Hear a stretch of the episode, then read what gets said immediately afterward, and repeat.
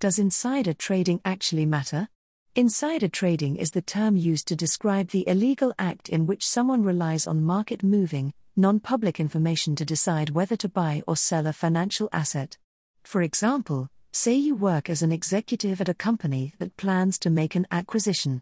If it's not public, that would count as inside information.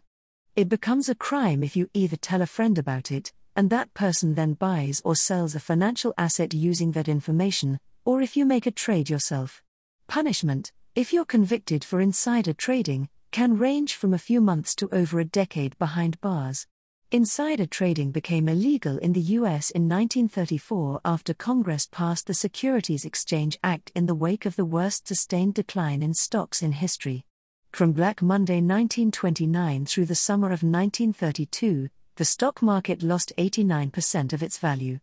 The act was meant to prevent a whole litany of abuses from recurring, including insider trading.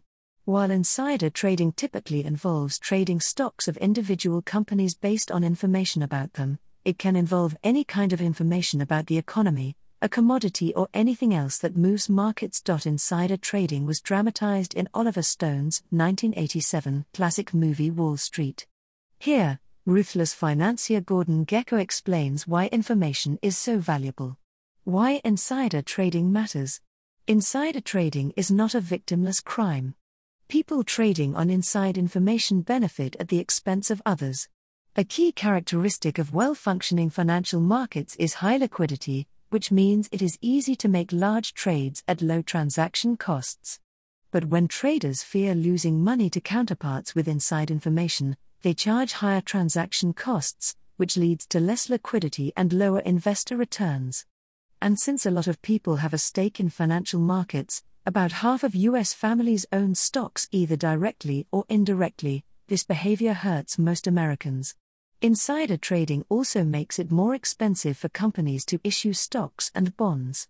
If investors think that insiders might be trading bonds of a company, they will demand a higher return on the bonds to compensate for their disadvantage, increasing the cost to the company. As a result, the company has less money to hire more workers or invest in a new factory. There are also broader impacts of insider trading. It undermines public confidence in financial markets and feeds the common view that the odds are stacked in favor of the elite and against everyone else. Furthermore, since inside traders profit from privileged access to information rather than work, this makes people believe that the system is rigged. Hard to prove.